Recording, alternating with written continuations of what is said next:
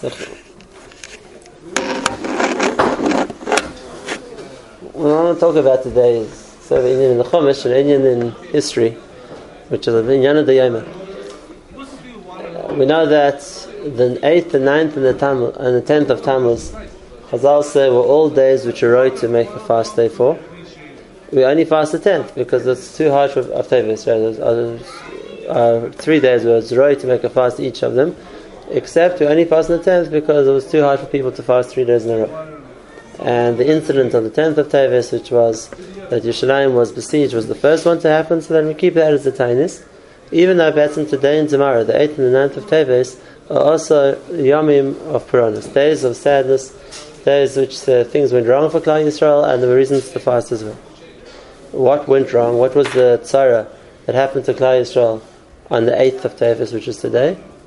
So that Chazal tells us in the Seder Olam, that what happened on the 8th of Tevis is that uh, Ptolemy, or uh, this is why he's called the Gemara, Talmai, the king of Egypt at the time, was very times for Hanukkah, he brought 70 Chachamim and he forced them to translate the Torah into Greek. And uh, why was that a Torah? Because it's, because uh, minimized the Kedushas the Torah that now it's what it was, had been translated into a foreign language. That was something which was Roy, it was enough of a churban, enough of a tragedy that would be reason for everybody to fast.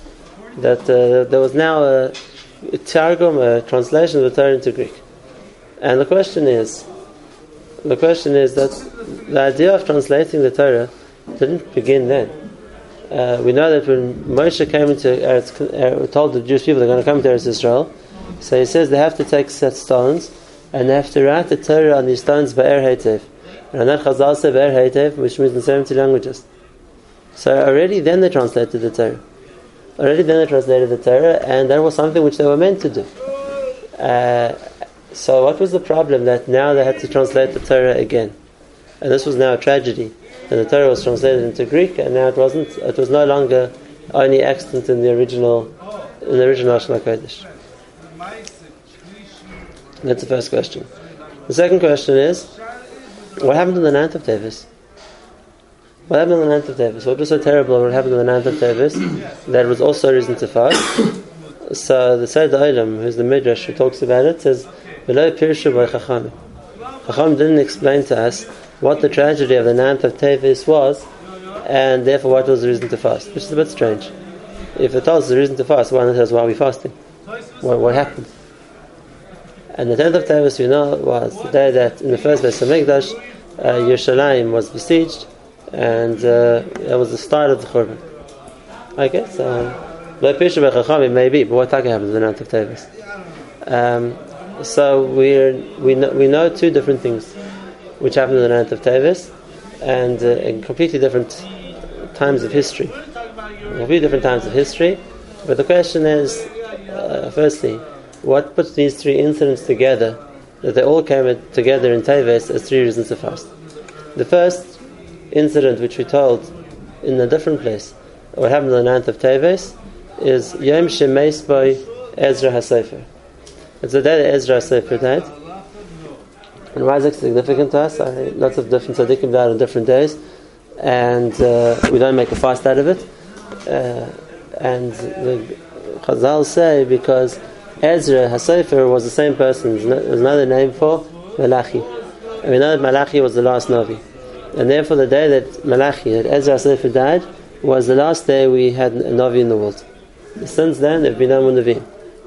So it wasn't just the death of a person, it was the end of an era. It was the death of Nebuah. So, and therefore, that's, that's uh, also a reason to, to mark with the fast day. It's a tzara a tsar in the world, and that is something went wrong in the world, but we lost Nebuah. And we lost Nebuah. That was the one incident which happened on the 9th of Tevis. But we know that there was a second incident which happened on the 9th of Tevis too, a long time later. This is not brought in Chazal, it's brought in the Rishonim. And that was, it was the Yom Shenara Ba'is which the day that Yashka was born, which if the Goyish calendar puts it on the 25th of December, the 9th of Tevis is uh, very often falls on or overlaps in that uh, English date. So that was, and again, why was that a reason? Why was that a reason to fast? Uh, now we know that the Christians caused a lot of problems to the Jews and still do, but that wasn't necessarily got to do with the birth of Yashka. The, the whole religion only came much later on. So what is the, what is the significance of fasting Yom Shanayr And obviously, if the, all these three incidents happened in Taives, then there must be some connection between them. A connection between the Torah being translated into Greek, a connection between the last Navi dying, the connection between Yashka being born, and a connection between Yerushalayim being put into siege. Yashka's birthday is in Tavis? Sorry? Yashka was born in Tavis? That's what he said. Hashem said this. Now, what's this? Uh, what's the principle over here? Which and this is the the tsar of Chodesh Tavis.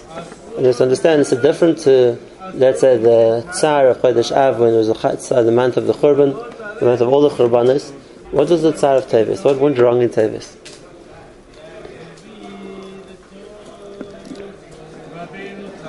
So when the Gemara talks in Chagiga, talks about uh, what Hashem cries about the Churban, one of the things the Gemara says is that there was a certain prominence, a certain importance that Klal Yisrael had, the Jewish people had, that was taken from them and given to the Goy. Just like the Malchus, just like the kingdom. Uh, we know that before that, the most powerful kingdom in the world was kingdom of Shlomo Melech, the kingdom of Klal Yisrael. We had the we had the, the, the most powerful country. We had that was the central point of the world, and part of the Churban wasn't just what got taken away from us. Part of the Churban was what got taken away from us and given to the guy, and that's an extra dimension in the Churban. There's one thing that we lost something, but we lost it. Nobody got it, so then it's still waiting for us, so to speak. It's now no one has it. Whereas if something which is taken from us and given to someone else, it's like a double punishment. It's a punishment that not only don't we have it anymore, but that kilo someone else is taking it in place of us.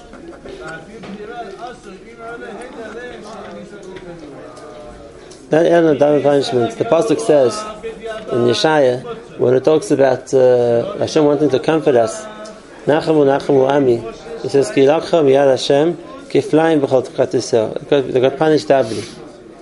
So the, the, different explanations of what the double punishment we got is. One of the Mefashim explains exactly this point. Uh, the double punishment isn't just what we lost. It's that got taken from us and given to somebody else. The dogma. Let's just make it a, a more real example. Right? Uh, if a marriage doesn't work out and the couple gets divorced, it's, it's one makkah for each of the people that they got separated. But now if the ex-spouse remarries, that comes with double makkah. It wasn't just if you don't have them, someone else has them. If something, if you do something and then somebody else gets it, it's, it's, it's a second level of a punishment. So that's a side here also. There are certain things which Klal Yisrael lost, and so to speak, the Goyim got the right to take it to some level, and that adds to the punishment. It adds to punishment. That's that's in the concept of the Choshech, what we call of of Chodesh Tevis. What Chodesh Tevis was what Klal Yisrael lost and what the Goyim tried to take. Now, obviously, it's not going to happen the whole way. In other words, it's not going to be that the, the Goyim can take something which in Ruchnis belongs to us, in Ruchnis belongs to us, because Hashem won't give it to them. But the fact that that it, they, present, they present it as if it's theirs, the fact that like it looks to outsiders, looks to the world, that either they've got it instead of us, so that's already uh, considered a makkah in that sense. The first thing I want to talk about is the Malchus. For example, we know that the four kingdoms who ruled the world were all came in the wake of the Churban. Already, they all took the Malchus away from us, from Klal Yisrael, and eventually it's going to come back to us again. We know the idea of Melech HaMashiach is he's going to bring the Malchus back to Klal Yisrael again.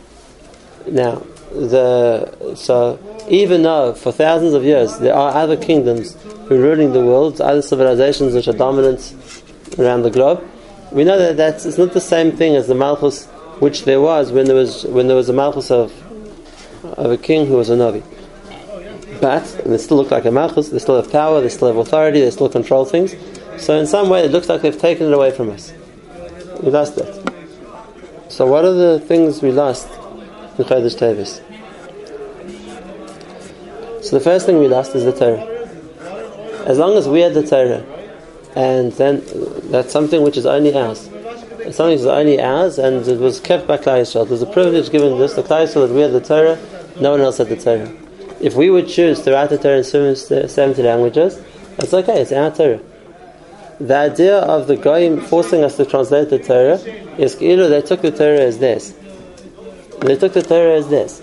And now that it's uh, been translated into a language that they can read, and now they're going to include it in as part of their literature or their writings, whatever it's going to be. So, in some way, they stole the Torah from us. They stole the Torah from us, and it was very significant because it happened in the Dar, like I said, the, when Talmai Melech wanted them to translate the Torah. Was it, was it when Talmai, were the Ptolemies, the kings of Egypt, ruled Eretz Yisrael? That was just after the time of Shimon HaTzadik we know that the Greek Empire split into four parts after Alexander died. One was called the, the Egyptian Greeks, which were the kings were called the Ptolemies. The other was called the Syrian Greeks, the kings were called the Antiochuses. Now, this kind Hanukkah miracle happened when Eretz Yisrael was under the rulership of the Syrian Greeks. But before that, Klal Yisrael was under the rulership of the Egyptian Greeks, and in other words, the Ptolemies. And that was the time, just after the time of Shimon HaTzadik, when they translated the Torah into Greek the Ptolemy, which means the Egyptian Greek ruler at the time, forced him to translate the Torah into Greek. It came at a very sensitive time, because that was just at the end of the time of Torah Shebiksav Again, Torah Shebiksav ends with the end of the Nevi'im. It ends the end of the Nevi'im. There's no longer Torah Shebiksav So are we going to, we're no longer able to add to Tanakh. We no longer have more Kisvei Kodesh. At the end of Kila, our Torah of Torah Shebiksav has come to an end. And now, not only do we, aren't, aren't we able to increase the Torah Shebiksav is no more Nevi'im, but now the Goyim come and make us translate it into Greek. They take it for themselves. So to some extent, there was a, the first choshech was that we Hashem was showing us at some level we lost our connection to the Torah, and not only did we lose it, but the Goyim took the Torah away from us. The the Gemara says this clearly the Gemara says that Chananya ben Tradion used to teach Torah Barabim. At the time of the Roman decrees, it was much later, after the Churban, he used to teach Torah Barabim. And Yesim Kismer calls him in, and he says to him, Don't you realize you're endangering your life by teaching Torah Barabim? So Chananya ben Tradion answers, he says, No, the Torah will protect me. I'm teaching Torah, the Torah will protect me. So Rav Yesim Kissim's answer basically is the Torah won't protect you. You'll get burned together with the Torah. What was the difference between the two ways of looking at it? So the way Rav Hanan ben Tradin understood is maybe Klal Yisrael's in Galus, but we have the Torah, and if I'm going to learn Torah, the Torah will protect me. What Yesim Kissim told him is that there's a Xeris Galus in the Torah also. Just like the Goyim uh, had there was a on us, there was a Xeris in the Torah too and therefore, if they can punish you, they can punish the Torah also. You can get burnt, the Torah can also get burnt. There was a certain chiddush that that the Goyim had the right to hold him to take the Torah away from us. But that idea that, we, that so to speak, to some extent, we lost the Torah and the Goyim took it, that was the first choshech. When they forced us to translate the Torah into Greek, it's either they took the Torah away from us. And Hadar Yamazeh is like that. Hadar Yamazeh, they claim that what they call in their words, the Old Testament is part of their books too. They, they stole our Torah. They stole out Torah. That's the, the first choshech which comes to the world. The second choshech which comes to the world, we said before, we lost Nevuah. On the 9th of Tavis, we lost Nevuah. And if we lost Nevuah, so then we don't have an interaction with Hashem anymore.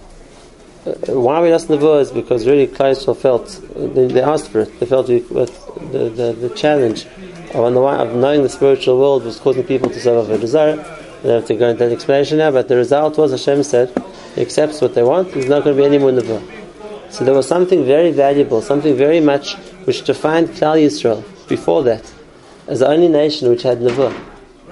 The other Goyim had uh, Nevi'ah Baal and they had all kinds of false prophets, but the nation which had Nebuah was Klal Yisrael. And that was the intrinsic part of Klal Yisrael. And comes the land of Tavis, we lost that. We lost that, the last Navi dies. There's no longer Nebuah. There was another level of spirituality that Klal Yisrael uniquely had before that, and then they lost it. And then that was followed up. It wasn't at the same time. It was a few hundred years later, but it was followed up when Yashka was born. Because, if you know the, the story of early Christianity, he never made, wanted to make a new religion. He, he presented himself as a prophet. He presented himself as a Navi. And no one accepted him because we all knew that Nebuah had ended. The only ones accepted him were the guy who he preached to. And therefore, they took away something else from us. They took away the idea that there's, there can be prophets, Naveen. And instead of a real Navi, which the Klal used to have, and were the only ones to have, now the Goyim came along, or somebody else comes along, and presents himself as a new prophet. And then he was the first of a whole lot of string of people who come to claim themselves to be prophets. Muhammad Liz, they also claimed themselves a prophet. Was, that was all taken from us. The Goyim never had prophets. They had Avodah The idea of a Navi was something that was a Jewish concept. Only the Yidden had prophets. Only the Yidden had Navim. They had Nevi'ah Asher and Nevi'ah Baal. It wasn't the same thing. Sorry? Bilam, Bilam was a from Hashem. That was a different thing. That was for, for, for Klal Yisrael. Like we know. The false prophets were talking Hashem, whatever else they saw from. The idea of someone claiming Hashem told me something, that was uh, that was Klal Yisrael's thing always. So they took away our what our distinction when we had the word from Hashem, and people come along and say that they prophets in Hashem's name instead of us.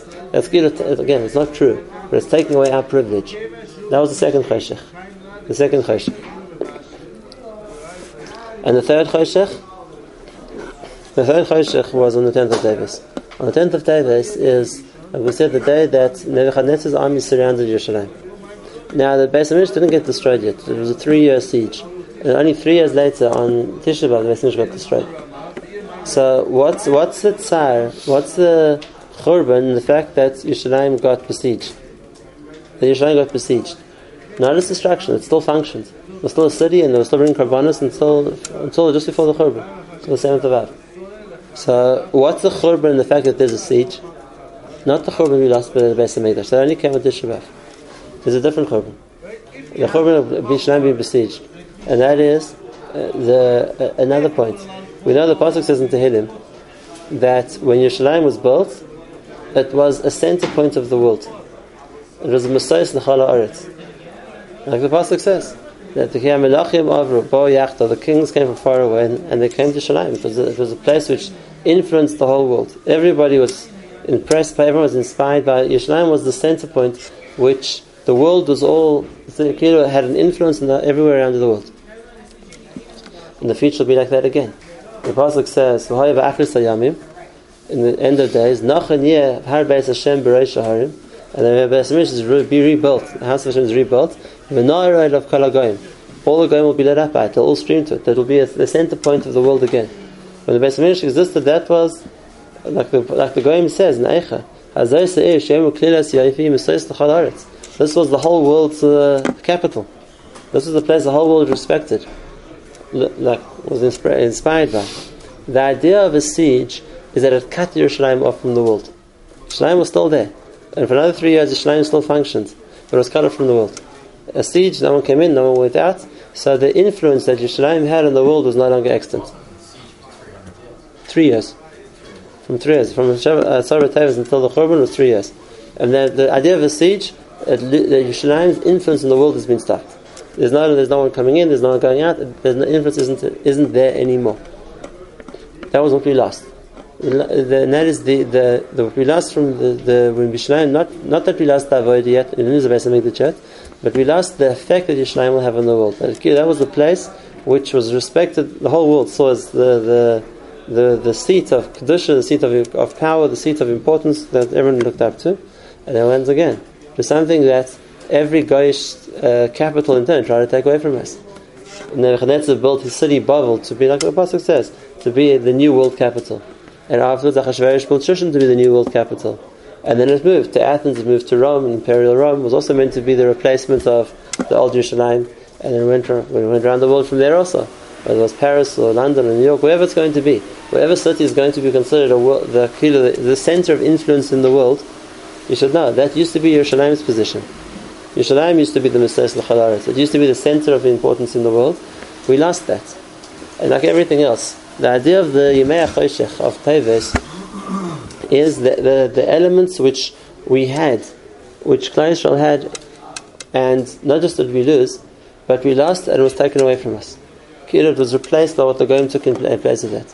That's what we call Cheshach. It's not just the, the one tsar, the one tsar of not having uh, that the Torah Shebiksav not having Nevuah, not having the influence of Yerushalayim. There's a second point also, and that is that it was usurped, the Bo they usurped it, they took it away from us. They've given a false, uh, or like an alternative in place of what we had. That's the the Choshech of Tevis. Chazal say, and we'll finish with this, there's two months of, of, of punishment in the year. The one is Av, the one is the other one is Tevis. So the one is the middle of the summer, the other is the middle of the winter. Kiyadu. Now, what's the difference? So they say just like this, and I don't explain the concept now, but Chazal say just like this uh, concept of Gehinim Shal Eish and Gehinim Shal Kerach, there's a Gehinim of fire and there's a Gehinim of ice. Same thing, there's a Oynish of fire, there's a Oynish of ice. And therefore we got punished in the month, the hottest month in the year, and we got punished in the coldest month in the year. And what's the meaning of that? And the answer is there's two different kinds of punishment. There's one punishment, which is fire. HaKadosh Baruch Hu tries to, sh- his anger is shown by fire. Hashem comes to punish. And punishment comes with anger. With Nish got burnt, Klal Yisrael got destroyed, people got killed. That's Av. That's one kind of punishment. A punishment of anger. There's another kind of punishment. Ki'ilu, a person turns not interested in you anymore. Gives you a cold treatment. Don't care about you. It's not coming to punish. No one died. Not when they translated the Torah, and not when the, the, we lost Nevuah, not when Shlomo went into siege. No one died. There was not a flash of anger.